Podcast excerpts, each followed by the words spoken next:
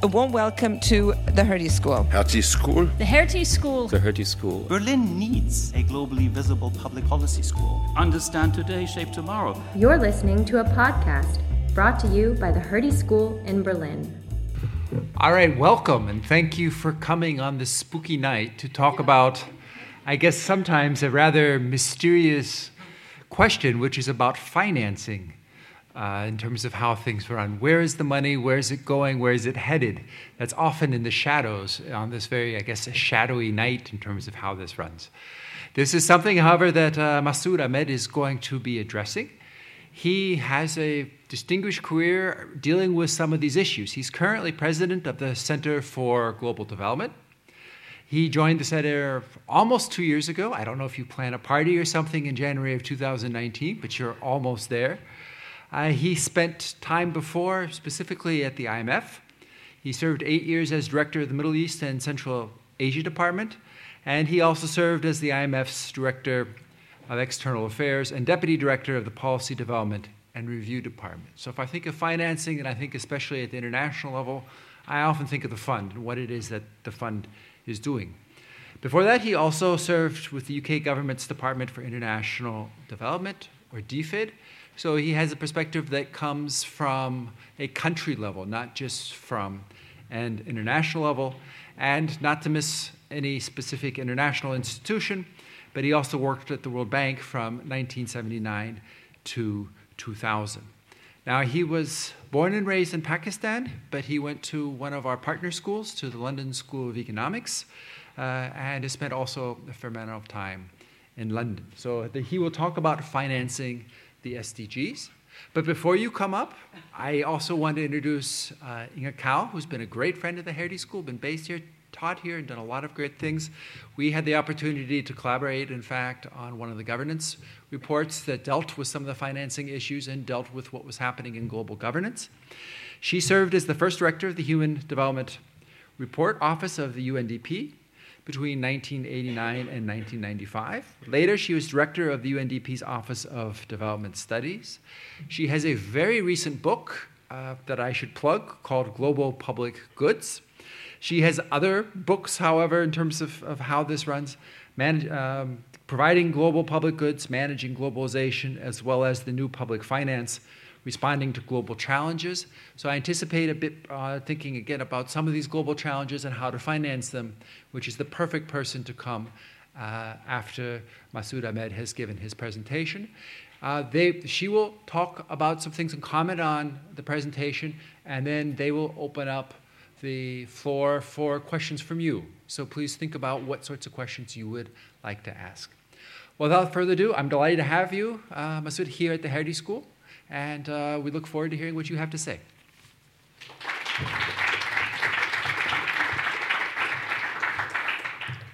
Thank you very much, Mark. And thank you, Inge, for uh, being the person who brought this together. Thank you all for coming in the evening. It's good to say I'm sorry I'm not dressed for Halloween, but I guess for some of you, this is probably what Halloween dress looks like. if you think of your nightmare of what you might have to dress like later, you're thinking, hmm, this is probably close.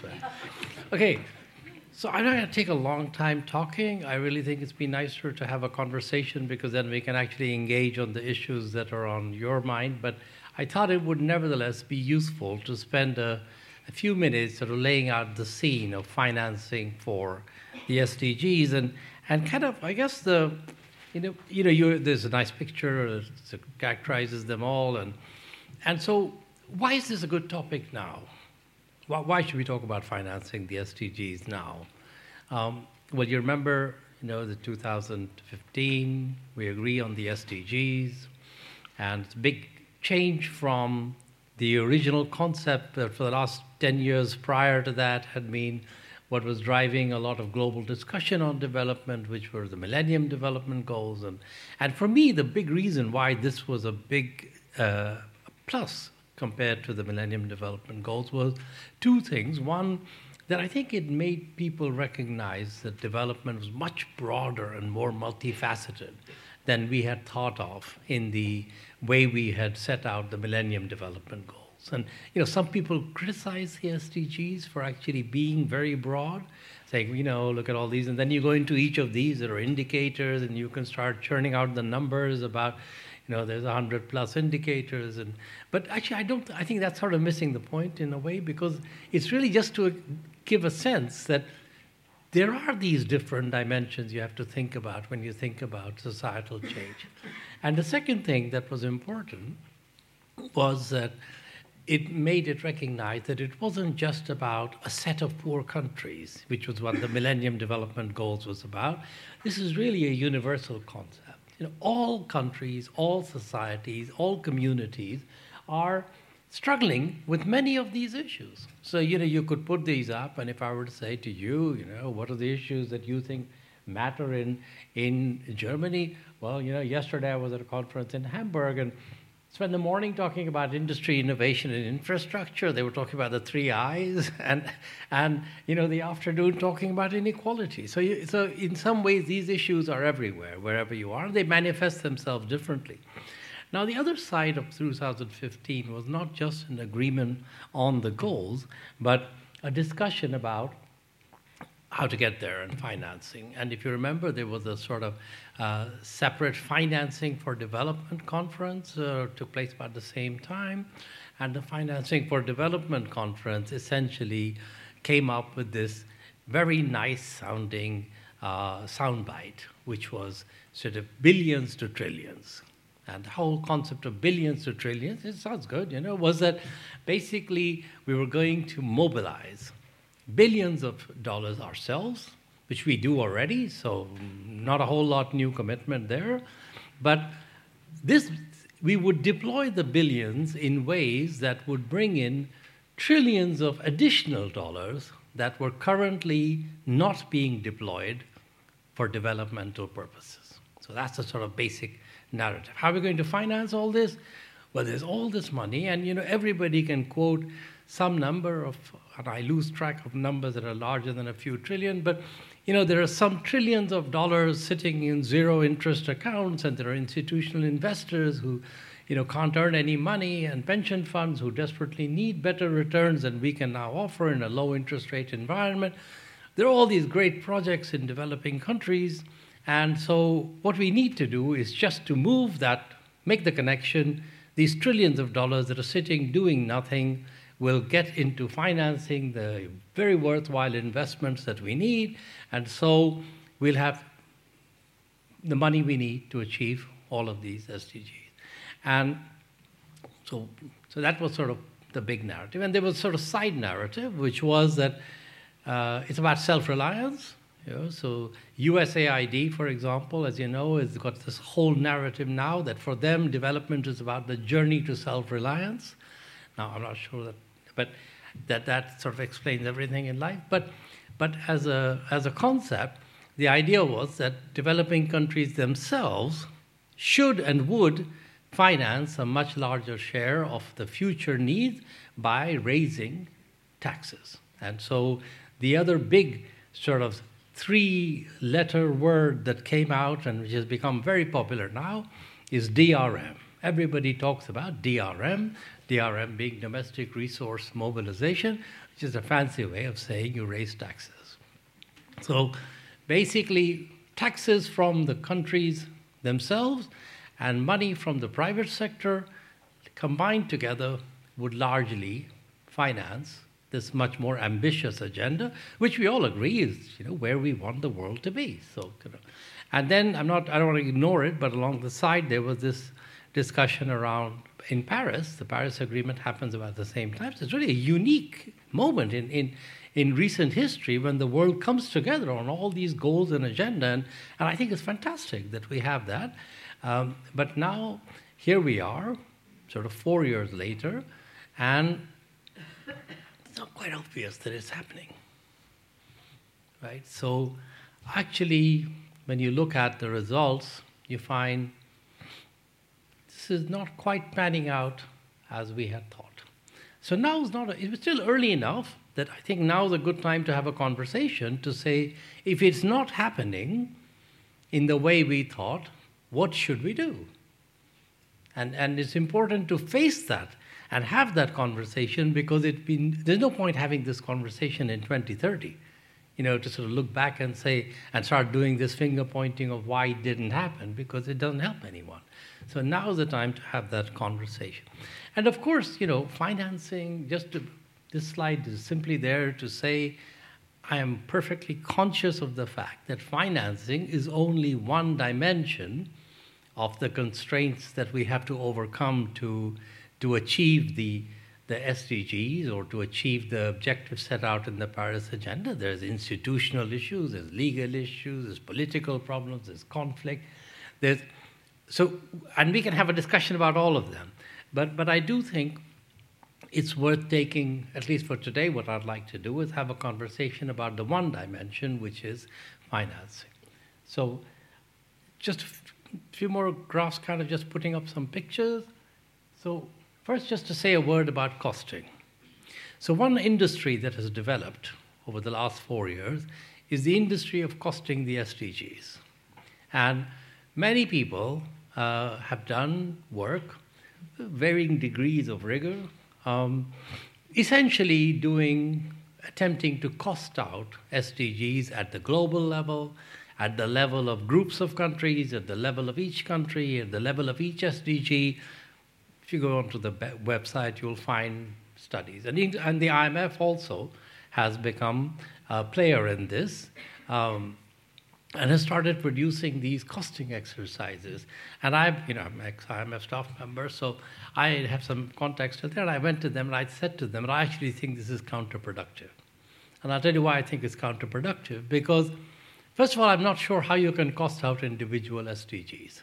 Because the whole nature of SDGs is that you have to move on them in a holistic way to achieve them. And you can't say, you know, this is my SDG and I'm basically going to sort of go out and cost it and deliver it. I don't care about the other SDGs because, you know, this development doesn't quite work that way. Unfortunately, the costing exercises have generated exactly that. So every SDG now has an advocate group which takes its number and says, I need X hundreds of billions to achieve my SDG, and therefore, you know, you need to carve out this amount and, and fund it. And of course, that's kind of missing a bit the point that countries have to sort of come together and think about these holistically. And the second thing is that while the IMF will say to you, as they did to me, that all they're doing is costing, they're not saying this is feasible. The fact that they cost it is used by those who are taking that one SDG and, and moving forward to say, even the IMF, which you know we generally like to cast in the role of the sort of villain who enters and from left stage and puts a damper on all good dreams because you know that's their role in life. But we say even the IMF has said that this is the cost, and therefore, you know, we must now sort of single-mindedly pursue it. So all these costings. And they've said you need another half a trillion dollars a year in, in, in the poor countries alone to be able to finance the SDGs. So this kind of IMF estimate that you roughly need half a trillion dollars a year uh, per year in eight poor countries to do it. Okay. Now, what's happening actually? So this is a chart which essentially shows what's what has been our success. This is kind of like one of those charts they give you when you get your eyes tested you know, how far down can you go and which line can you read? And, and so ignore them all. I mean, you have a copy of the chart in your website. You'll have the text, so you can look at it. But the bottom line here is that the MDBs and the DFIs kind of lend about 40 billion and in terms in trying to mobilize private money.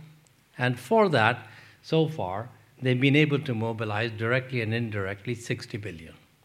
So the ratio of what they put in and what comes out turns out to be one to one and a half rather than the one to nine, which is what we assumed in 2015.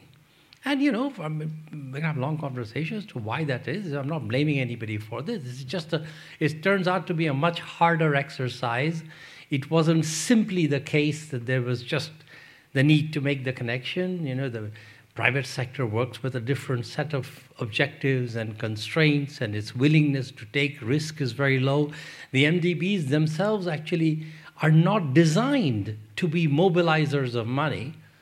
Their staff is not incentivized to be mobilizers of money. They get rewarded for putting projects on their own books, not making up projects and passing them on to others. So even though their bosses tell them that's your role, by the time it filters down, they find seven reasons why this particular project is a very good idea and we'll do it in the next one, the one you're going to do.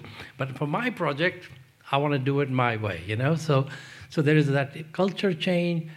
It also turns out that in the poorest countries, because that's really where the big issues are. I mean, the, I should have said earlier that if you look at the middle income countries, the, the upper middle income countries, they can generally mobilize the money. The SDG financing problem is not going to be one for them. But for the poorer countries, particularly in Africa, um, the business environment is quite difficult in some cases. The infrastructure is not there. So you can't just get the private sector to come in and do the projects because you are simply making the financing available. And so the ratio actually for poor countries is not one to one and a half, it's 1 to 0.4. So for every $1 of official money, instead of mobilizing 9, you're actually mobilizing 40 cents. So this isn't, as it is, going to go from billions to trillions. You know, you should work on it. We should continue to make the effort. We make all the changes we need to make. But realistically, we're going to mobilize billions to billions.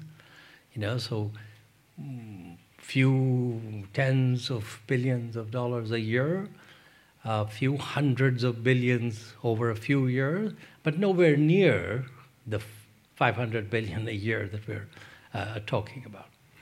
And so the other issue is taxes, remember? They were going to go up and, and finance it. So this is what taxes have been doing in poor countries. And, you know, taxes in poor countries uh, generally hover in the low teens. Taxes here generally hover in the, you know, more like the high 30s, low 40s. Yeah. In middle income countries, they're in the 20s. In poorer countries, they're generally in the teens. And the assumption was that you would get them up by five percentage points of GDP, and that would generate large amounts of money. Uh, because remember, the bulk of developing development is actually financed by countries themselves. Even now, the bulk of development is actually financed by countries themselves. Aid flows a small share. Foreign financing is slightly larger, but still small share. Mostly people finance their own development. And of course, if this goes up by five percentage points, that'd be nice. You know, that would help to take us closer. But in reality, again, turns out not so. I actually, you know, as, as Mark was saying, I grew up in Pakistan and I still follow the Pakistani economy. And Pakistan is a sort of wonderful place as an example of a country that has decided as a society not to pay taxes. So it's just a societal contract. You see, basically, about it's a country of 200 million people. Right? How many people do you think in Pakistan pay income tax out of 200 million? You know, now I won't embarrass you, but by because you, no matter what number you come up with, it'll be way too high. Uh, the actual answer is 700,000. Less than a million people out of 200 million are registered personal taxpayers. If you go to Pakistan, which I encourage you to do, uh, you know, you will find that considerably more than a million people have a living standard that you might think would enable them to contribute some nominal amount every year uh, towards payment of income tax. But this is, it works well. The World Bank and others have spent, I think, probably a few high tens of millions of dollars over the last 30 years in providing technical assistance to the tax office, studies, political economy studies, public opinion surveys, to try and encourage the Pakistanis to pay more tax. But you know, if they don't want to pay more tax and the government doesn't really want to collect it, there's no amount of effort by all of us here that is going to uh, generate more taxes. Even in countries where people want to pay more taxes, actually, it's very hard to raise them that quickly because the infrastructure doesn't exist. And then there's one more problem. If you look at the structure of taxes in poor countries, because very few people pay income tax or corporate tax, and Pakistan is not the only country in the world like that, the way countries manage their finances is by collecting taxes on consumption mostly and imports. So they tax everything that comes in and they tax what you buy. And since, so that means indirect taxes. And you know, the, what's the most interesting thing about, or most important thing about indirect taxes compared to direct taxes is that indirect taxes tend to be more regressive. So they actually fall more on the poor because the rich don't spend such a large part of their income. The poorer you are, the more you spend of your income. You know, this is sort of basic fact of life. And as a result, because the, the structure relies heavily on taxes that are heavily focused on the poorer part, in many developing countries, the poorer ones, the current structure of taxation is quite regressive. So even if you allow, and this is the work, some work done by Nora Lustig, who's done some very interesting work on this. Uh, has been doing this work country by country. And what she does is that she takes for each country the, the incidence of taxes. So, which income group does the tax fall on? And then she looks at government spending. Who benefits from government spending? Because to get a balanced picture. And what this shows is that all those countries, which are on the left hand side, um, in all those countries, the number of people below the poverty line increases after governments have collected taxes and given benefits to the poor. So, what does that tell you? It tells you that in all those countries, poor people are paying more into the system than they are getting back from it. So if you were, and this actually is a very nice exercise that exists for many, many countries. So you know, I encourage you to, to look at Nora Lustig's uh, work. Uh, it's, it's, uh, it's a commitment to equity handbook that actually uh, does all of this analysis. And she, can, and she presents it in different ways. This is one way. And so, for example, one proposal that we came up with a year ago was to say that each country should make a commitment that at least the poorest people in that country, the ones that are in the, say, let's say the bottom 20% in that country, would not be net payers into the fiscal system. Seems to me kind of, you know, that these is already, most people in these countries are poor, and, some, and, and the poorest of these countries shouldn't be the ones who are paying net into a system from which the benefits go largely to people who are better off compared to them. And that's why, if you rush now to say, let's raise the tax base from these countries by five percentage points of GDP without changing the tax system, you're really saying, let's go move that number even further out. Let's get many more people to fall below the poverty line in these countries because we are rushing to raise taxes from these. So it's not so, you know, it sounded like a great idea at the time, and, and DRM still is abstract enough that you don't need to think about all this, but the reality is that this is what it looks like. So, so where does this bring you back? Actually, you know, old-fashioned in this sense, it brings you back to the thing that we thought was the, the financing of yesterday. So remember, we used to basically have a ODA and aid financing. That's largely what was used to finance development.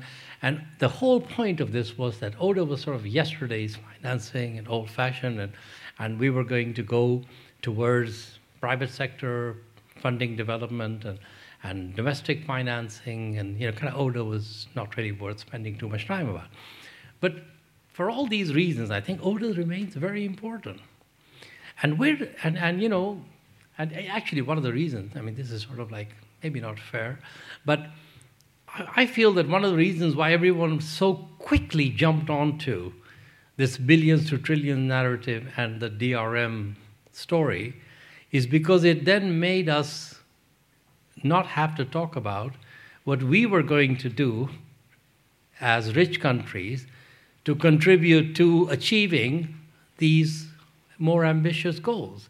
Because, you know, we could point to all these other people who were going to take care of it. So, you know, the private sector and, and the countries themselves. So we didn't have to make any, nobody actually made a commitment in 2015 about what we were going to do from our own official financing to do, achieve this much more ambitious agenda. We made a commitment on Paris that the rich countries would provide 100 billion a year in, ter- in support of climate finance, adaptation, and mitigation. But that was a sort of separate conversation at that time. So, you know, ODA flows have kind of gone up. Um, big chunk of the increase has actually been absorbed in financing um, in-country costs of refugees. So, you know, if you, we, we can now, so it's spent roughly 10% of ODA is now spent on financing the costs of refugees in rich countries because they sort of changed the rules to make that uh, possible. Um, and, and then humanitarian goes up because of all the crises and conflicts.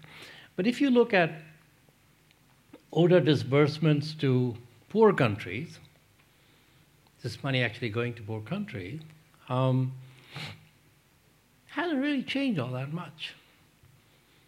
And the other thing is, you know, ODA flows like 150 billion, roughly, and a third of that actually goes to poor countries. So my question is, should we be rethinking, you know, if, if ODA flows are that important, shouldn't we be focusing on how to use them better? You know, shouldn't we be thinking about where we spend them, how we spend them, how effectively we spend them?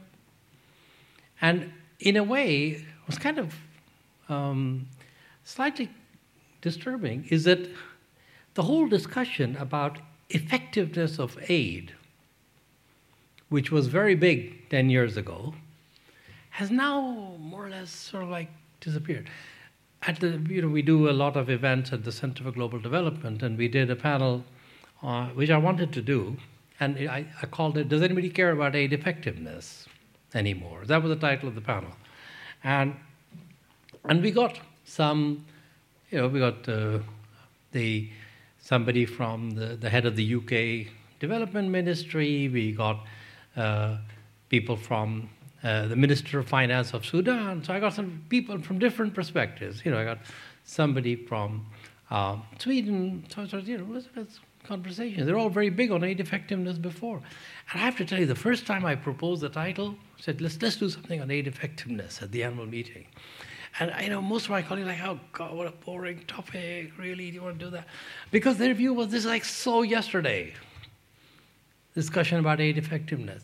But my view, personal view, is actually it's so tomorrow because you know it's only going to take us a few more years before we come back to realizing that unless we use this money well, you know, all this kind of hype about the other stuff isn't going to solve the problem. So we've got 50 billion here, and another 100 billion sitting being used in other places of ODA.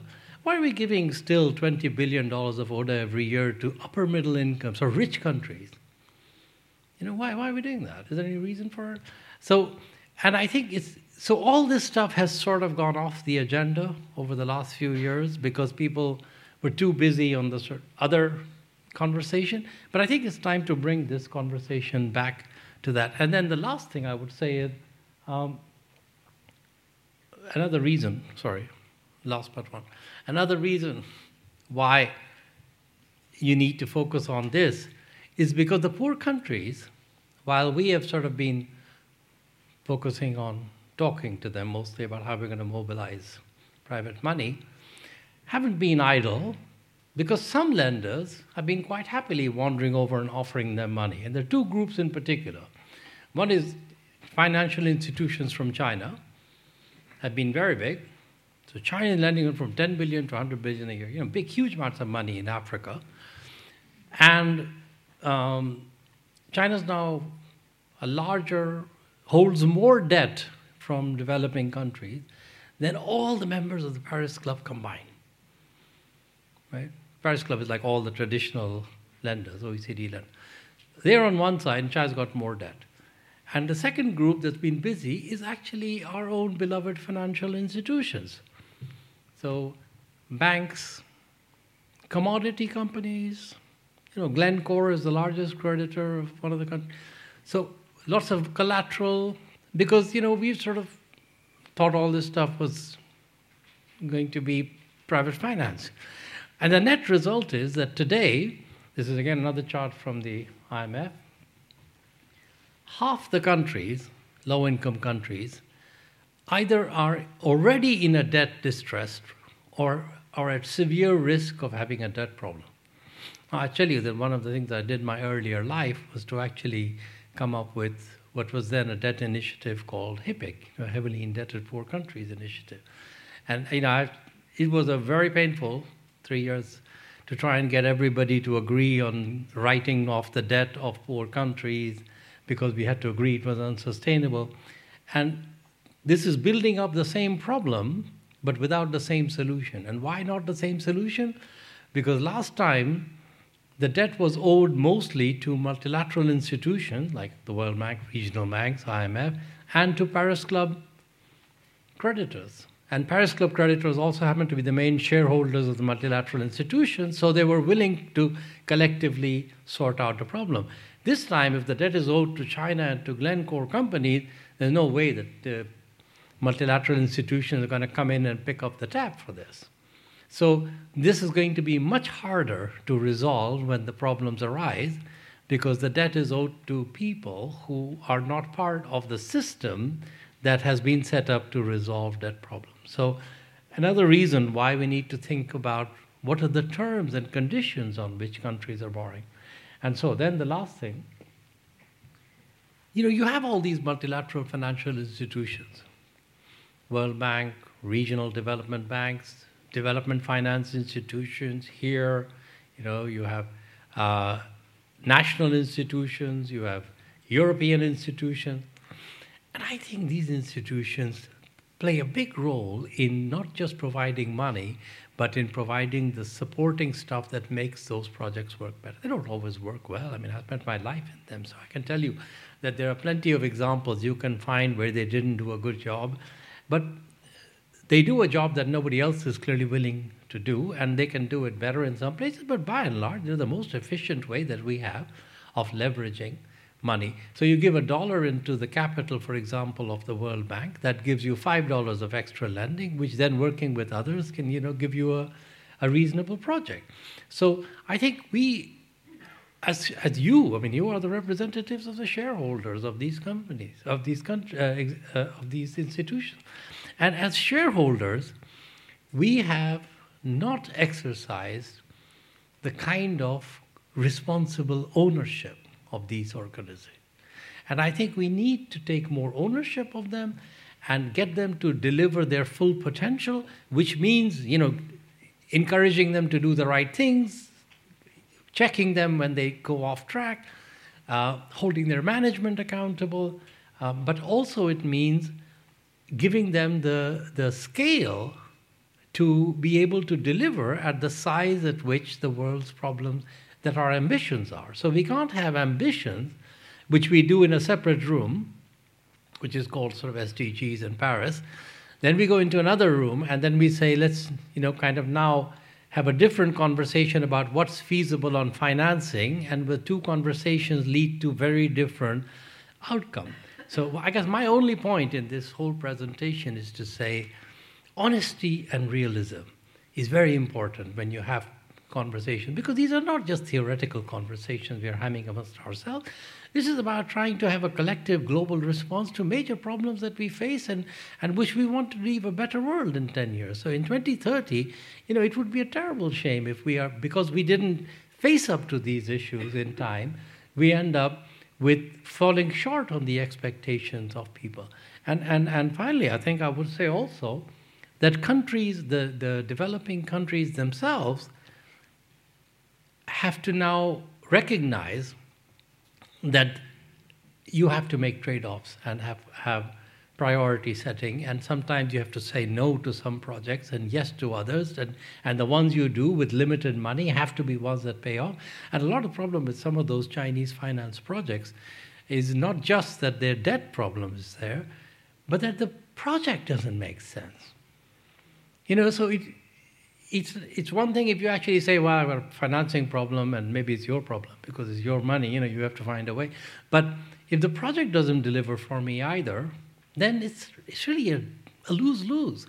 So I think we have to really recognize that this is a serious, long term, collective responsibility, and we have to move in ways that, that have honest, more honest, and, and, and more uh, critical conversations amongst ourselves about it. So that's kind of what I wanted to say to you. And now I'm very happy to have an opportunity to engage uh, with Inge and with all of you on, on issues that we want to talk about. And remember, all this I've been talking about has really been about countries.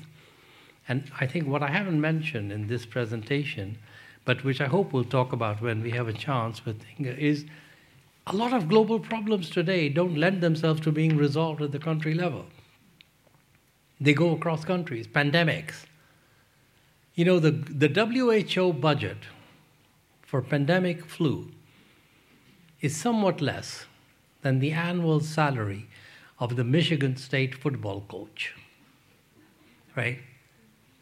So that's something, you know, kind of wrong, right? I mean, the Michigan State football coach has a bigger salary than the whole WHO budget for dealing with pandemic flu. Why are we letting that happen? So I think that's the, I mean, there's a whole conversation to be had about our complete inability to fund and organize global public goods adequately, but I hope we get into that and others. So thank you very much so far.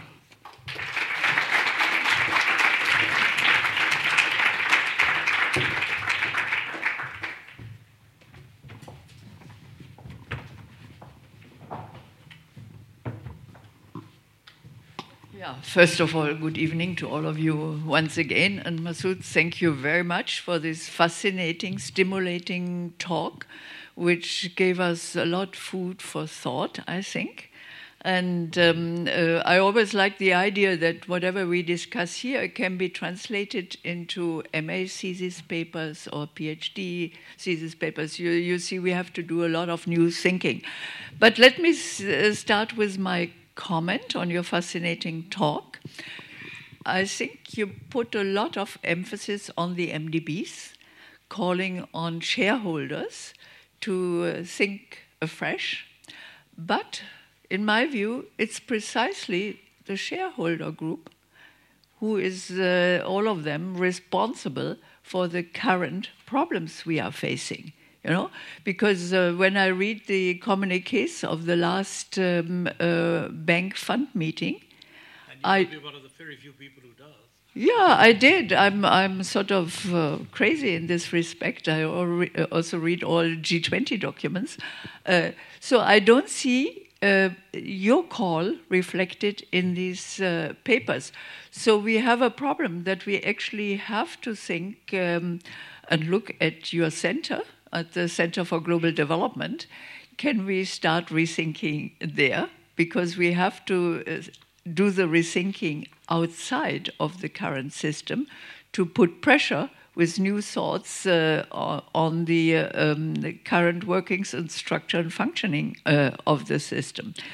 And you rightly pointed out that there is a problem with the current business model of the uh, MDBs they are very much uh, country focused still, and um, their main instrument is a sovereign loan. So countries have to request the loan. And you can see, you look through all the country programs, which I also do, and you see that everybody does a little bit about uh, the environment, a little bit about uh, the agriculture, a little bit about communicable disease control but up to a point that it is in the national interest. And then comes the question the atmosphere wants more than we all collectively in the North and the South are prepared out of self interest to do for these uh, global public goods and uh, the global challenges. So, how can we, what sort of uh, policy approaches do we need in order to close the financing gap that remains after we all have done our little bit about the global challenges? And I would uh, say, for in order to incentivize countries or the private sector to do more about these challenges, you need cash. Incentives have to a large extent be paid in cash. You know, you don't go to the bakery and say, "Give me, take a loan from me and give me your uh, little rolls for free." No, you know, you you pay cash for what you buy uh, in shops. So we uh, we need cash, and when it comes to cash and ODA, ODA is being depleted. You mentioned already the refugee payments that we make in the, in the host countries out of ODA.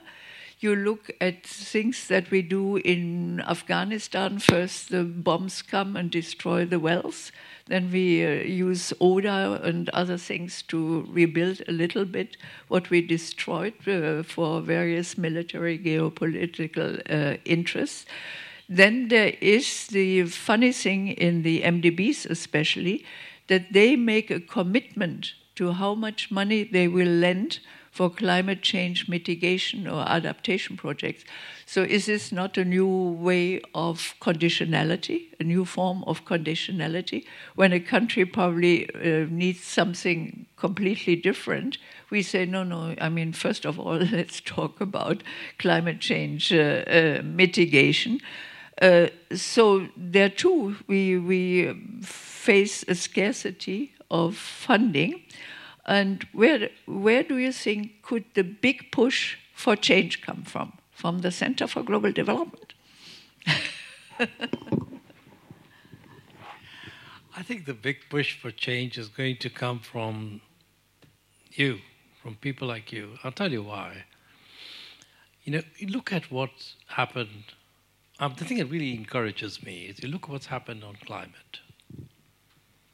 So, in the last two years, I think, I've seen people who really didn't think about climate as part of their daily work life, whether they're finance ministers, central bank governors,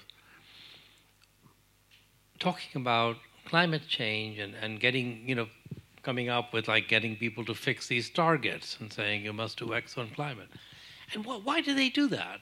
You know, suddenly they read the literature. It's not as if they this science hasn't been around for a while, right?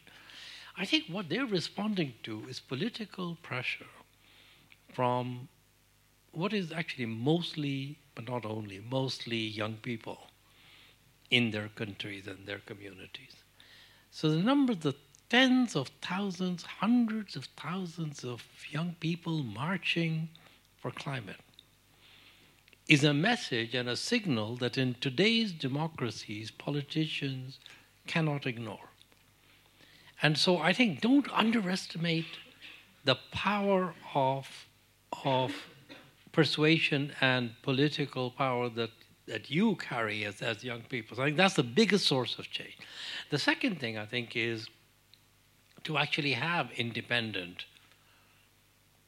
whether they're think tanks or uh, you know universities or places where people can call out what they see is happening, and who are not advocates in a sense of you know pushing a particular uh, line without the evidence. So I think you know evidence is worth a lot, and I really do believe that one of the most disturbing things recently is how in few societies people have started to talk about evidence as being less important you know it's sort of like uh, and actually the only thing we have in life on which to make good decisions is evidence bad or good you know sometimes it's complete sometimes it's incomplete but we we and i think this is our responsibility the center for global development and other places like that have a responsibility to produce the evidence and speak truth to power. And, and of course, you know, it's not always it's easier to say than to do because uh, we all are part of the same society. But I do feel that in, that independent agencies have a role. And the third thing I think is that you know, shareholders of the institutions essentially is the world we have. I mean that that. So I, you know, I agree with you. I, um, but we have to find ways to get them to engage and think differently. And, and actually, the other thing we have to recognize in that regard is that there's a whole new set of shareholders that are coming up.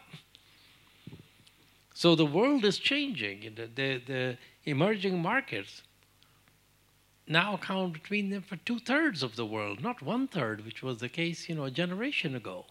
And that community wants to have a say. So I, you know, as I say, if you go to India now, or you go to China, go to the big cities. So China, the big cities, impossible to breathe in a few years ago, right? People were really struggling.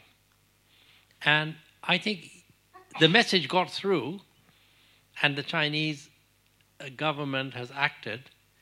And now I see India has some of the most polluted cities in the world. I think eight of the top ten most polluted cities are in India. The other two are in Pakistan. And so, you, if you watch the Twitter feed between these two countries, which have, I was going to say, a sort of healthy competition, but actually may not be all that healthy. Uh, but one of the things is sort of, you know, people in, in Lahore are putting out a daily Twitter feed complaining about the fact that their index is 148 or 250 or whatever it is, you know, some number that means they should all really not be able to breathe at all. And but then footnoting it by saying, but it's higher in Delhi, as if somehow this makes it breathable, you know. That, that so, so I think there is this, but that's what's putting pressure on their governments to act on on something that will actually begin to have a global impact. Because frankly, climate change is going to be driven. Outcomes are going to be driven by largely what happens in 20 big global economies. That's what's going to be the primary determinant. So at this stage, you know, honestly, what happens in terms of mitigation projects in some small country, you know, the smallest country is Kiribati, you know, 9,000 people, is completely inconsequential in terms of thinking about climate change outcomes. And, and that's one of the things that I, I think the point you made. It's very important that we don't start mechanically now uh, applying these targets so that every country program has to have an element of mitigation. Because in some cases it's the most useless thing you could be doing. You know you, for the same amount of effort you could have a 20 times larger impact on climate by focusing yourself in a place where uh, which is going to have much bigger uh, global consequence. Yeah. Thank you very much uh, you mentioned also all the efforts that are um, um, meant to gear us up for the Africa discussions in the future. When you look at Africa, you see that yes, we may be giving a little uh, ODA or soft loans to Africa, but at the same time, we are inflicting costs on many poor countries. You know, be it through not reducing our perverse subsidies in the agricultural area, be it through a conflict. And I looked at the financing of um, peacekeeping operations and humanitarian appeals. All of them, except for two, Afghanistan and Yemen a little bit, are underfunded. You know, the money is being called for, but at 30%, 50% are only financed. So you, you, how can you achieve development when at the same time there is a problem that uh, uh, peacekeeping is not properly resourced, humanitarian assistance is not resourced, uh, and it will take a long time before the effects of climate change mitigation can be felt. So there will be droughts, there will be uh, floods. So um, actually, we are facing a higher bill than we tend to put on the table for the SDGs. And where does it come from when we, even in Germany, think about in terms of black zeros and not investing? What uh, should we give clearer messages to uh, the uh, industrial countries uh, to be so foresighted and self interested and change their fiscal policies and their thinking about development? Well, I think you can make a case. I mean, I don't do industrial country macro, but you can make a case without going into too much uh, complication as to why it might make sense when interest rates are zero or below, and when there's a lot of things you could do, that it makes sense for countries that can afford to use the fiscal space to use it. I mean, when would you use it? You know, if not now, when? So, e- even before you get into development financing, I think you can make that that argument. And you know, countries find their own balance. Some countries are more conservative than others, but but I think today is the time to invest in infrastructure. We just look around the world and say we can borrow for 50 years at zero percent probably, and and you know why why are we not doing good infra? So I mean, so I think you could make that case. Now, if it comes to, I think the point you've just made on development is a very important one. Is that so? Two points actually, I would say. One is uh, the the need to think holistically, and I think it's you know, it's really quite extraordinary if you think about how we think about development, how we think about peacekeeping, how we think about humanitarian assistance. We have different agencies. The agencies are organized by line of business that no longer reflect the nature of the problems we are trying to solve. The average refugee, if they've been out of their country more than five years, the average time they will spend as a refugee is 21 years globally. It's just a reality today, right? And the average otherwise, if you take all refugees, is 12 years. So, but our humanitarian system was designed to treat refugees as if they were there for a short period. If you're there for a short period, the thing you need to do is to give them housing, give them shelter, give them water, give them security. That's what humanitarian agencies do fantastically. But if you're going to be there for 12 years or 21, and for each of those years you've given them just that, children are born, people grow up, they live there their whole life. All they're getting is water, shelter, and security. That's, that's crazy. So we should be thinking of them as a development issue, not as a humanitarian issue. But the humanitarian agencies aren't equipped to do that. And the development people say, well, you know, we're not equipped to deal with refugees. That's not our job. So, of course, now I'm exaggerating. Over the last few years, people have recognized all this. So the humanitarian and the, and the development agencies are working together to be able to do that. But they have different cultures. They report to different people. Their funding models are different. The humanitarian agencies are starved of cash. The development agencies have more money. So, and then the army has even more money. You know, I used to be in DFID when we were going through the Afghan war, and I mean, you could have these long discussions in DFID about whether and how to place a school and what would be the design of it. In the meantime, the military, at some quite junior level, would have come and built four schools and, and moved on because they had bags full of money that they could actually use for what were called, I, I, can't remember the exact terminology, but it was some projects to win hearts and minds. So, you know, you could basically come in, build a school, move on to the next school. Now, in fact, some of those schools were built in ways that really weren't very useful because military is not good about doing education projects. But DFID, where I was, in practice was used, not useful either because we were so busy having internal discussions about, you know, whether or not we'd done the impact analysis and the curriculum was going to be right. So I think we just need all sides to change their behavior. And even more so, when you bring in the peacekeeping types, right? The peacekeeping community is something about which we have no connection as a development community. We don't, and even today, the development community, we are also, I mean, I'm from the development community, right? So I take full responsibility for this. We are also much more comfortable talking to people like ourselves who share our worldview, who work within our constraints, rather than reaching out and then going to talk to somebody who will challenge us. So I mean, if I, if just to take that hypothetical example, if we had gone and talked to the military person about all these issues we needed to resolve before building the school, I think they would have said, "You're crazy." You know, I mean, we need the school in the next six months or six weeks. We're going to put a school up. So have you got useful advice to give us now, or not? And if you don't, get out of the way.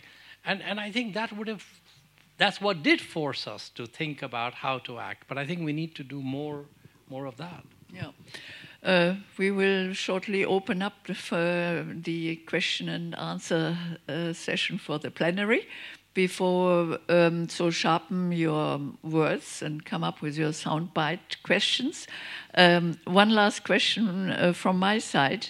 If we were to dream for a minute about MDB reform, reform of the multilateral development banks, would you imagine the World Bank probably becoming the uh, institution for dealing with the global challenges? And the uh, more regional banks focusing on more country level assistance together with then the World Bank when it comes to uh, addressing global challenges.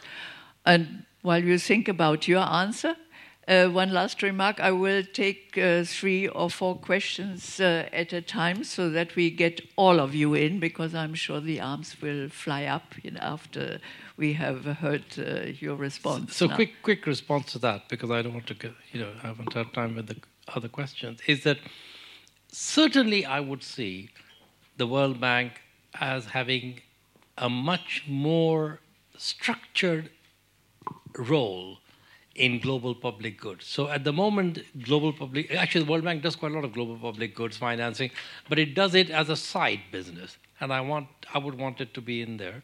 And the other thing that I would want to see is the World Bank playing a much bigger role as a setter of norms and standards that all the development financing agencies could then collectively follow. It's kind of crazy. You know, if you apply to college in the United States, I recently had gone through this, so um, not for myself, but but but if you if you go through this process, uh, there's a thing called a common application form, and you fill out a common application form. If you're a private sector person who wants to co-finance a project with one of the MDBs, you have to fill out a separate form with each each one because they can't agree on a common application form, and you know there's just no reason for it. So then uh, we have the first four, the gentleman here in the first row. Uh, then uh, I saw Helmut Reisen, I saw Margaret Talves, I saw Omer, and uh, um, so I take the next ones now. Well, Uh, but the first, the four first. My name is Zimmerman. I'm a journalist. Bonus, you get four questions off of me right off the top. First of all, is it true that more money flows out of developing countries as stolen money through graft by high officials than is invested through ODA? Is that true or not? If it's true, and if there's a lot of um, money that could be repatriated if it were found, why aren't our secret agencies, our NSAs, our Bundesnachrichtendienst, and so on, helping the police do that, right?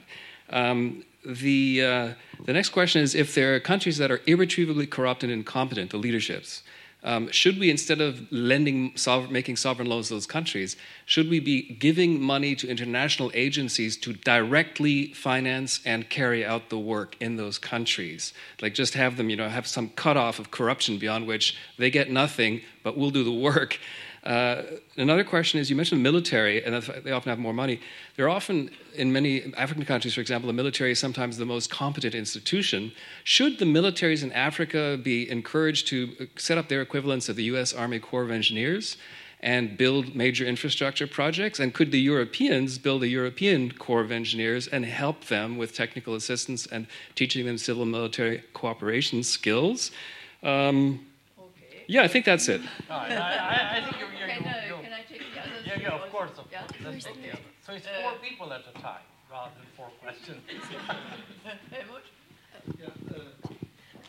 I didn't want to raise a question because I think the students should ask the Yeah. questions. But uh, since you asked me, and Inge is a close Make friend, quick. um, the quick question is Would you downs- downstream the IFC at the World Bank?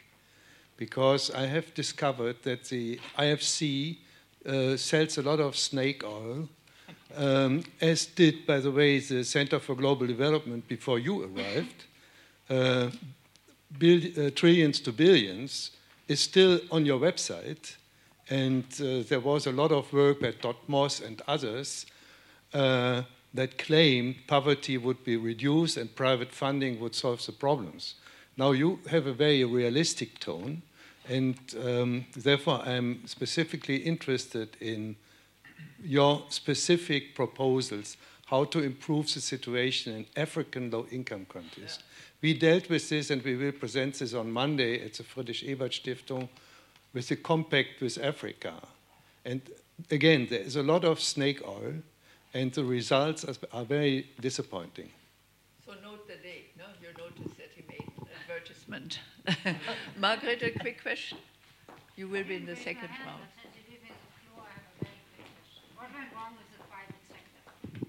What went, sorry, I didn't ask, but it's okay. I'll take the floor for two seconds.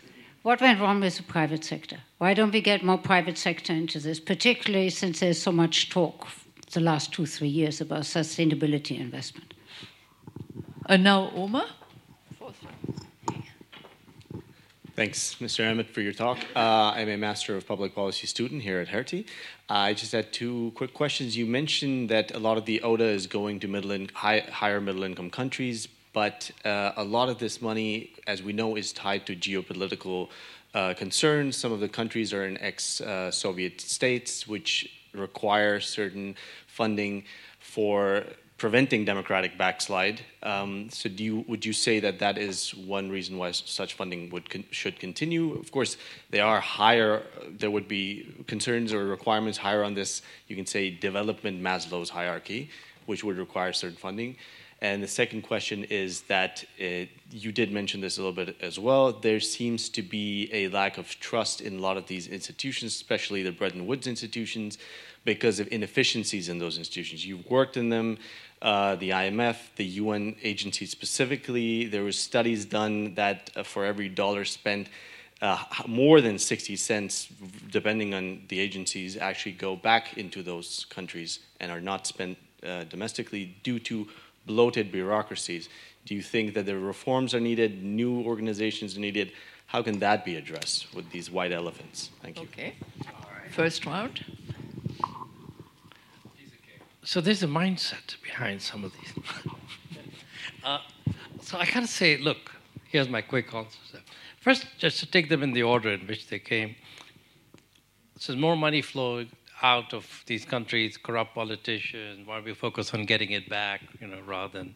So I think first, first I, I don't know exact number of amount of money flowing out of these countries, but you know, out of some countries, significant amounts of money flow out, not necessarily out of all countries.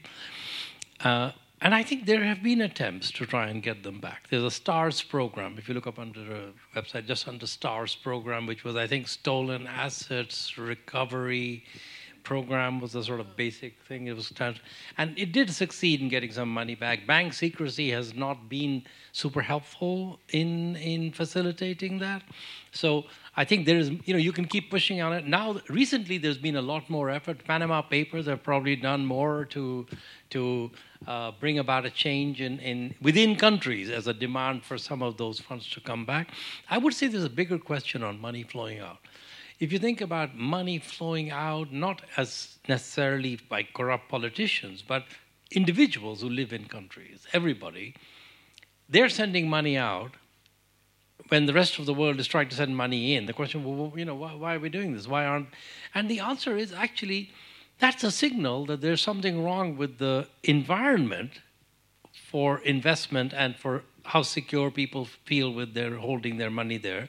And it's very hard to imagine that the rest of the private sector, the world's private sector, will be investing in countries where the nationals don't feel good about investing. So I think that's why personally I've always felt that this focus on sort of encouraging FDI rather than encouraging investment is a little bit misguided. Your second thing was sort of, what about countries that are irretrievably corrupt? You know, shouldn't we just kind of work around governments? So there's, I mean, we can have a long conversation about this, and but I would say in practice, in many countries, many donor agencies do work with agencies. The USAID, for example, works a lot with contractors who do delivery themselves, and other agencies do as well. The downside with this idea of let's just bypass the government and go and deliver this stuff, and actually let's train the army, so it's a little bit the same point, is that ultimately you can't do development for other countries. They the, the, the development will happen when countries themselves are able to take responsibility for projects, etc. So it's always this balance between getting the project done and building the capacity to actually be able to do more projects and, and take responsibility for them. There, is, there are many examples of projects that have been done by people who came in from outside, put in a project, and then no ownership, no maintenance, nothing happened. Just for clarity, I actually was thinking international agency comes in, does the project, but with local staff. It's just like they manage. No, sure, but once they leave, so I, I, no, I agree with that. But you're saying they just stay with it and, and kind of run it, and They kind of become the government. yes, so I, such time as the government stops being so yeah, yeah, and, and and and I think the question is that the structure of international agencies is one that works with sovereign governments. So I think you know where you see that problem most acutely is in fragile states. So if you're a fragile state, a conflict state, finding that balance of who who takes you know just to get the job done, I think uh, is is one that's. Uh, some people have tried, I still do in many countries. It does happen, but it's not trouble free. What I'm saying is, you know, it's not something that doesn't raise its own issues. I think the idea of training the military to be to do some of these projects. I mean, in some countries, the military is not just competent but beneficent. In other countries, you know, particularly in Africa, you would argue that the military is often as corrupt as as anything else and, and as anybody else, and also it's not obvious that empowering them is helping to deal with improving the democratic and civilian accountability process in those countries. So it takes you very quickly into territory that is trying to shape the political life of those countries. So that so I think that's the only thing I'd worry about.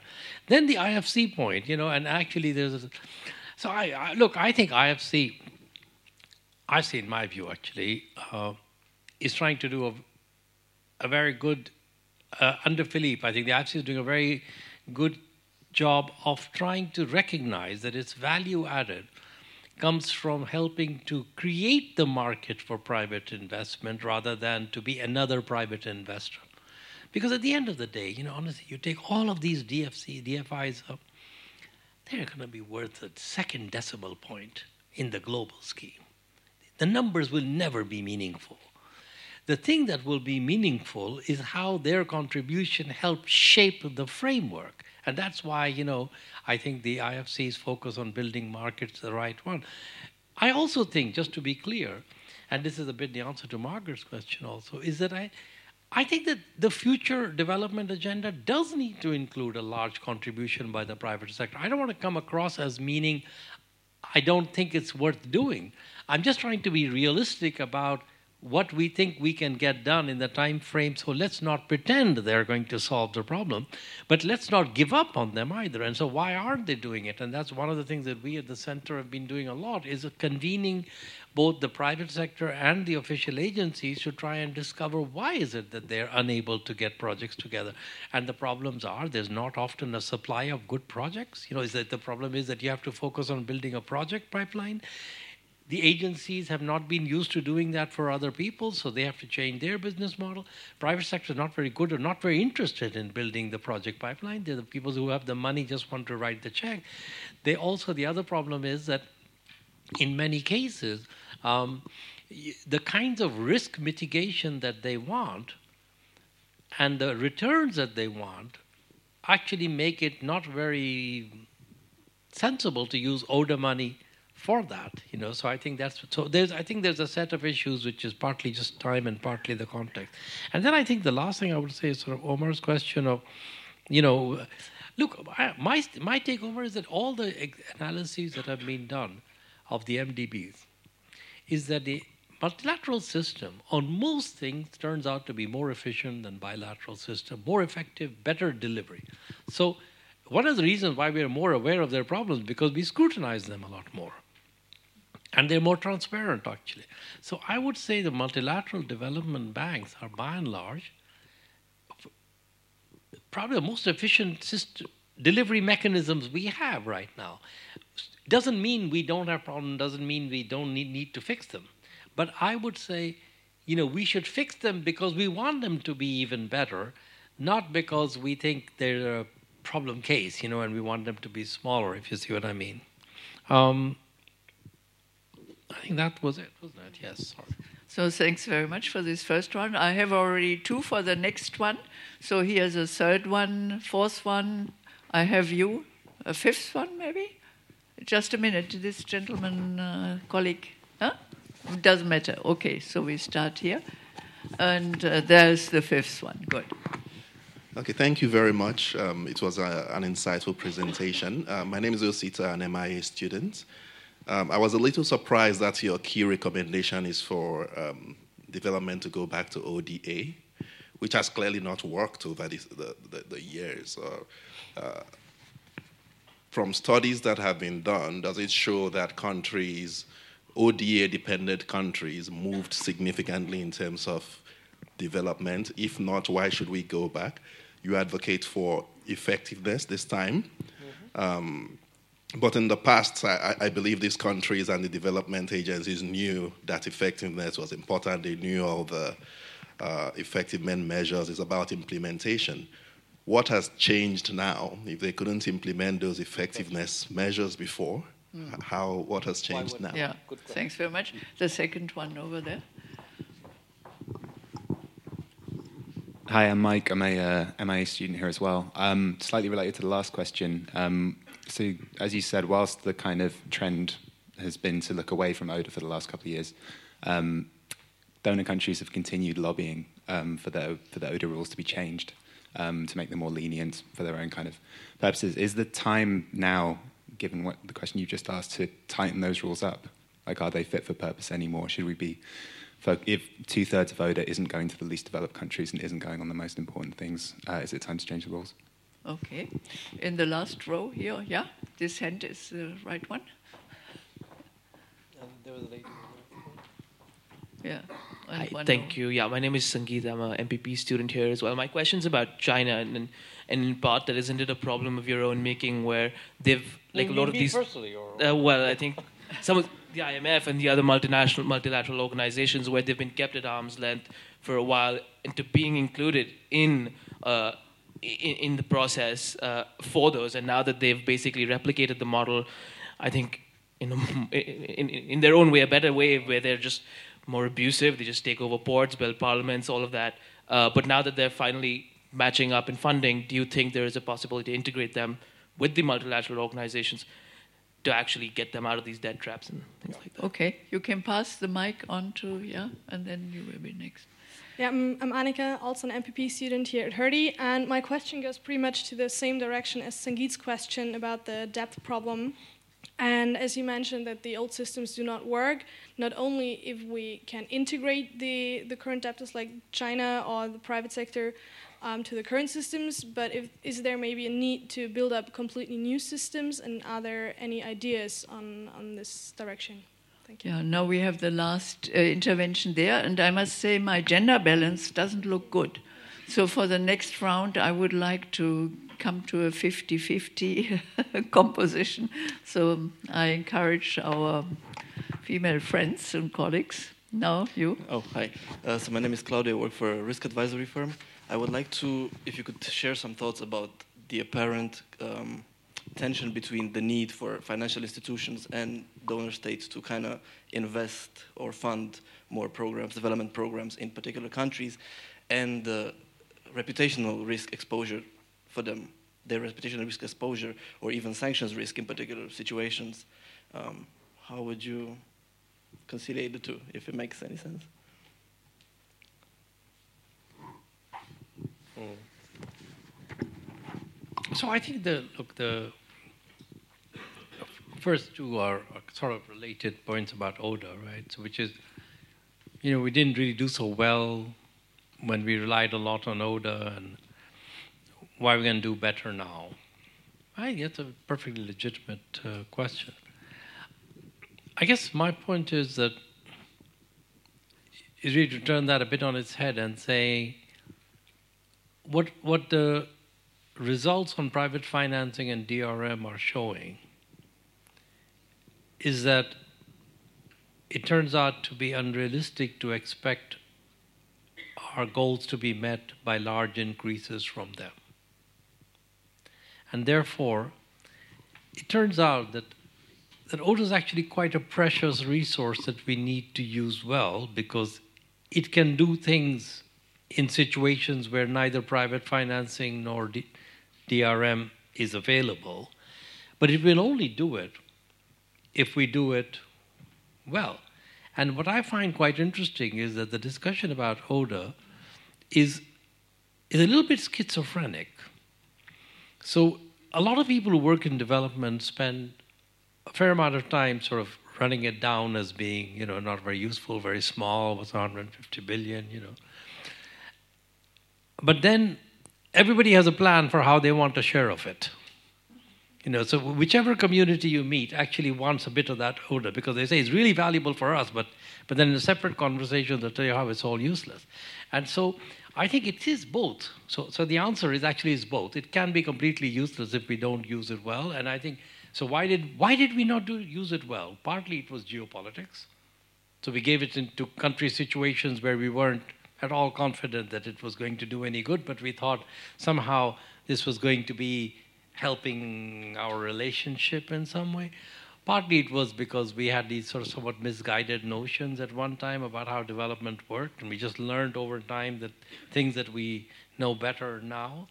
Uh, and there's no guarantee that if we use it badly in the future, we're not going to get any better results. So, so my point is, we're not using it so well now. We have the 150 billion. I just want it to be used better by reallocating it to places where it's going to have a better impact and on things that will do results. Now, the, the rules discussion is part of that. Because, you know, one of the reasons why people are so keen to change the rules is because it enables us to, you know, I think there was a beer advertisement at some point. There's a Heineken refreshes the parts that other beers cannot reach or something, you know. So it was now the, the changing of the rules is all about let's get ODA to finance the things that, you know, other funding isn't available for. So you suddenly got all these refugees in country. Let's change the rules and sort of get ODA to to finance it. But you know, you can spread the same dollar in so many different ways, but you can't, you know, keep spending it over and over again. So, so I think that's part of it. Similarly, I do worry that in the the world, if you like, is moving towards a great power rivalry. Right? I mean, the, the golden age of development, in a way, was the sort of fall of the Berlin Wall and and end of the Cold War and, and sort of between then and, and until about five, seven years ago, I think there was a period when people sort of said to the development community, use the money in the ways that you think will get the best results. We don't really have much interest in this money for any anymore. We don't want it for fighting the Cold War. We don't want it for, you know, because we're short of money. You know, we're all doing reasonably well as countries with a great moderation. Why don't you guys go and do the best you can? And the development folk, including me, all rushed off and thought we are going to, this was great. And now actually we suddenly find that people say, no, no, no, hang on, hang on. Actually, I need, first of all, I've got more views about who I give this money to than some set of rules you're going to come up with about aid effectiveness. Secondly, I'll actually tell you what I want to do with it because I have other purposes. I want to use it for refugees, I want to use it for other purposes. So I do worry that in a great power rivalry world, development will be more challenged from it. Uh, then this China issue that you said, you know, I think, look, I think there are two ways in which the China problem is of, of the making of the old donors. One is the point you raised, which is that I think the Chinese probably feel that they weren't given enough space, that we, we keep asking the new donors, not just China, but the new donors, you need to be part of our rules and our clubs. Right? So we have a set of rules. Look, we know how to do these things. Come and join us. And actually, what they're saying is, no, actually, we're not sure that you know how to do these things because, you know, frankly, the results aren't that terrific. We have a set of views about how we should do these things. So if you want to have a set of new rules by which we all operate, let's have a talk about the rules. And we're less willing to talk about the rules. We're more willing to say, come and join our club. And, you know, you really should be because you're a big donor now and you can come and sit at our, you know, table. Not so sure. So I think we need to be willing to have that conversation. But the other reason is that I think also that for a lot of these countries, the multilateral institutions in Africa, working in Africa, said, you don't really meet our criteria, or we don't have the funding, we've run out of what we can do for you. We have country limits and norms, and, you know, very prudent, maybe too prudent, but very prudent. And so they went off and said, the Chinese, and, and for that matter, the commercial banks come along. Ghana start borrowing at 7 8% from the commercial market. And then now we're saying, well, that's, how can you be borrowing at 7%? You know, maybe the MDBs could have been lending a little bit more, or two or three, and had more of a discussion about it. So I think, you know, we were a little bit sometimes too cautious without thinking through what the consequences could be. Now, I think the, um, the last point um, that Claudio you raised uh, was, and Annika, I think this was your point also about building up the new system. And Claudio, your point about, you know, sort of, um, isn't there of reputational risk? Well, look, I don't know. I think you're thinking of some specific countries when you think of sort of sanctions and things. And, and I think, you know, there are special situations in which no multilateral institution or bilaterals will engage. And, but in a more general sense, look, my problem is not that they don't, that we're taking too much risk. My problem is I don't think that these institutions take enough risk. I mean, the only reason we have them is to do things that are actually going to be risky. And one of our big failures as shareholders is that we tell the management of these institutions when we have general conversation, we want you to go into difficult environments, take risks, do private sector in fragile states, make it, you know, that's what you're here for. And then the first time they do a project that doesn't work, we're like, what's going on with you guys? Aren't you serious? Why did you why did this fail? Couldn't you see this happening? Uh, you know, and then we're like zero risk tolerance amongst us as shareholders when things go wrong. So we need to sort of, you know, be clear about what we want from these institutions. Do we really want them? If we want them to just mimic Goldman Sachs or Deutsche Bank, why bother to put public money in them, right? I mean, we want them to do things that the private sector is not able to do, and that is by definition going to be more risky. If you have no failures, you're not doing your job. If you do the same thing twice, it's a problem. But the question is, who is we? All of us. So, where's the last round of hands? Okay, uh, one there, a few more, second one there, one more. Okay, three. Ah, four. Good, great. Okay. Yeah. Um, evening. My, my question is about, so you know... you give me a name also? My name is Charumati. I'm a student at Hertie. Okay. Um, my question is about the case of countries like India, which have kind of leapfrogged the normal development paradigm and moved to a service sector focused growth. Yep, yep, yep. How do you think that is affected in terms of ODA flows in this case? Instead of real flows, we're looking at something more financial. And they are, and they do have the potential to kind of compete with China and other uh, players in the game. Thanks very much. Where was the second one? Yeah, I think you. Um, I'm Linnea Krebs. I'm former student MPP, currently in the World Bank unit at BMZ. So you were talking a lot about our work. Um, my question is, what concretely do you want us to do? We have the capital increase agreed for the IBRD, and sort of how concretely can we push the bank to do more of what you're saying we should do while at the same time living in a political reality where the focus is on numerical values? How do we shift the conversation practically?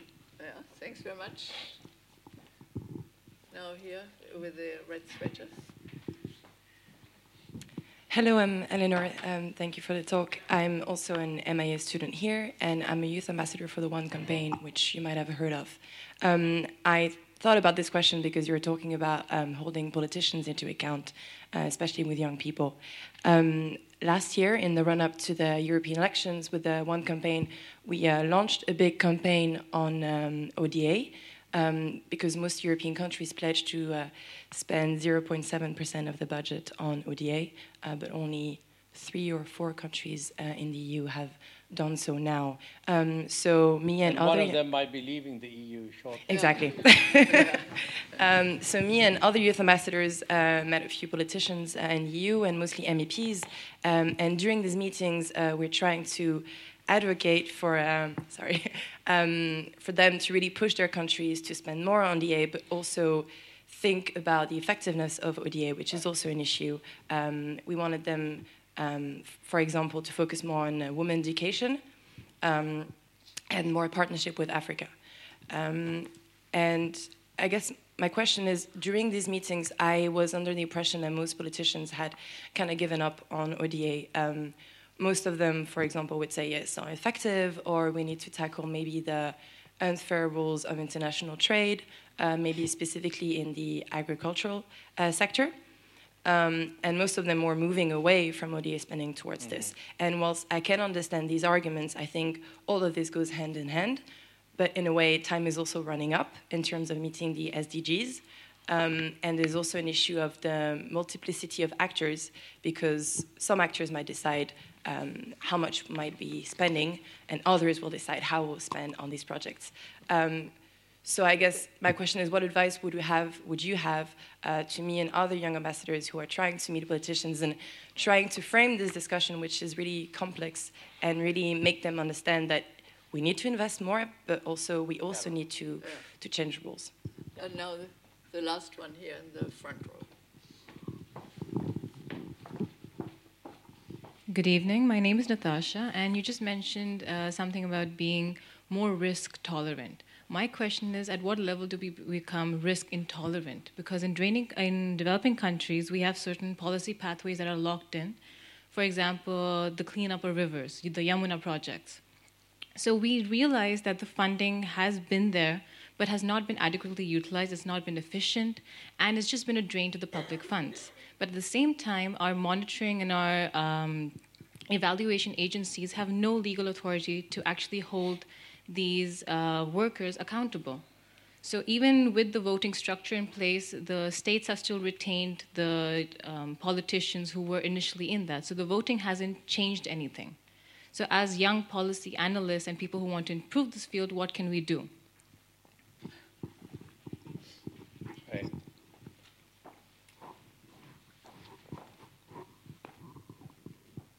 Yeah. Okay. So since this is sort of la- the, the, last round, let me um, say a couple of things to this. First, I think the point that you were saying uh, under the first point about uh, service sector, India, different model. I think, look, I mean, India is going to be a big player in the global development field. It's not yet in the, doing the same kind of engagement that, that China is as a development player, but as a global economy, it's becoming large. Service sector is clearly been a big part of the of the growth in exports in India, as you know well. But it, but it's not clear how big a role it has played in in job creation. So you know there there's a few tens of thousands, hundreds of thousands, few million jobs that are created that are sort of high, high productivity, high impact service jobs. But the vast majority, still we talk about jobless growth in India. And I think that's a problem that actually goes to what is the future model of development? So let me use this question to leave with you a, a, a topic that I think you need to think about going forward if you're interested in development, which is really in light of technology and automation that's been happening, which is going to impact the light manufacturing business, which is what most developing countries had used as the stepping stone from agriculture. You bring people into light manufacturing, light manufacturing, they earn more, incomes go up, that sort of gives you up the ladder. If light manufacturing is going to be automated away, this is separate. I mean, we can have a whole conversation around automation, but if it's going to be separated away, where will the new jobs come from? How will economies grow? And I think this is an open question, by the way. So I think this is really a topic for future work as well. Second, how can you make the World Bank better? You've already agreed the capital increase, you know. I think my my first of all, you've got a fantastic ED. You know, Jürgen Zattler is a very competent man. I'm sure he's doing all the right things that can be done. But I would say you really need to build coalitions as, shareholders, you know, and and actually it is on the day to day that you have to engage the ownership and responsible oversight as a board uh, of of shareholders. And I think you also have at the capital level to have the kind of engagement that backs up the people in, in these institutions. And the, the capital increases are just, I don't see this as a sort of periodic contract. You know, you do, you say nice things to us and promise nice things, and we'll give you a capital increase, and we'll kind of leave you alone, and then we'll come back in X number of years. You know, so I think we can have an in in between ongoing engagement as well. And not just with the World Bank, by the way, because they're the largest, they're the ones we always use as an example. And I don't want people to think that that's the only international agency, because in many ways, the World Bank does a very nice job, you know, so there are other international agencies as well. Uh, at which point Helmut rises and, and gets up and decides yeah. to leave. Yeah, but, yeah. but, but, but, I know, that I'm kidding. But I think the point is actually that they're doing a good job, but, but they're also other international institutions where we need to be engaged in the same way. And for example, I would say Africa. Africa, this is my other point I want to leave you with, is Africa is where, for the next 20 years, many of the challenges and opportunities for development are going to play out. If you're interested in development, you have to be interested in how to support Africa over the next 20 years. And there are many, many opportunities. It's the only part of the world that is going to have more young people than it does today. 800 million young people are going to come onto the labor market in Africa over the next 25 years. Africa's population is going to double, uh, go up by a billion, and then go up by a billion again by the end of the century. There, four out of every 10 people in the world is going to be in Africa. So, what happens in Africa is important not just for Africa, it is important for all of us, particularly for Europe. Europe's future and Africa's future are intertwined in ways that we do not yet appreciate. Therefore, it is entirely in our self interest here as Europe, in Europe, and I speak as sort of, you know, adopted European, that it is in our interest in Europe to ensure that we have a vibrant and prosperous partnership with uh, you know with a vibrant prosperous Africa. So anything we can, and then this brings me to my final point, which is really the last the answer to your question. Uh, well, actually, the one about the ONE Campaign. I don't want to say about the ONE Campaign. The point about the ONE Campaign.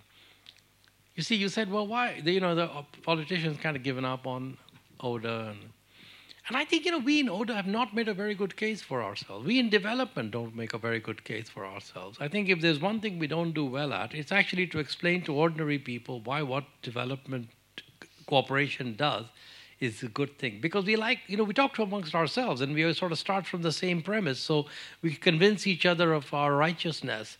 But you know, we're not so good at convincing others. And I think we really need to listen as to why they think that, you know, and then kind of talk to them about it. And sometimes it actually means changing what we do, you know, not just explaining, but doing things differently and being willing to accept that we need to do things differently. And, and, and the final thing I was going to say is look, you know, what you said is very important in the following sense. If there's one lesson that I picked up from working in international institutions for many, many years, is that it's a progressively more humility about how much outsiders can do to influence outcomes in countries. You know, in the end, the pace of development, the pace of change, the progress of societies is determined largely by factors within those societies.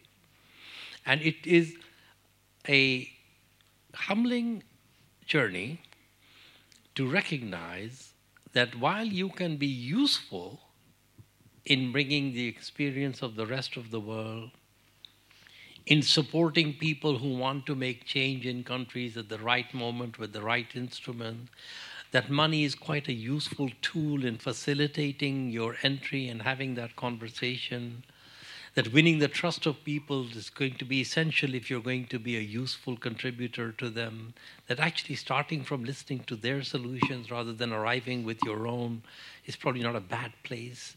Uh, I think, but all of this said, you have to recognize that your contribution, if you work in development, is to assist and aid at the margin.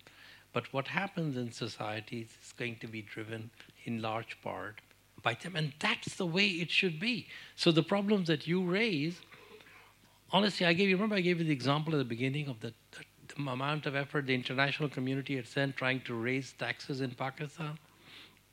That didn't work. Because at the end of the day, it's the it is the country that has to make. And I can give you 15 examples, you know, personal ones where I feel it really did work. But it worked because we were providing the right external input to an internally driven process where they actually wanted to achieve the things and where the external input helped them to go that extra mile or, or make that better decision because they were informed by knowledge that came from the experience of the rest of the world. So I, I don't want this to come across as being like, don't bother. Actually, I think we should be as focused on it as we can, but to do it recognizing that we are, you know, assisting in a society that has to drive its own future. Yeah, Masood, thank you very much for all these um, thoughts, perspectives, ideas that you have shared with us.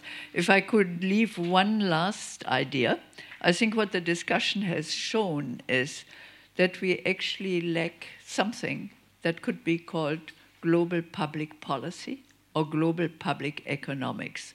You know, because it's one thing to be uh, concerned about Africa, but if we continue being concerned about Africa in an old fashioned 20th century way, we will make little uh, progress.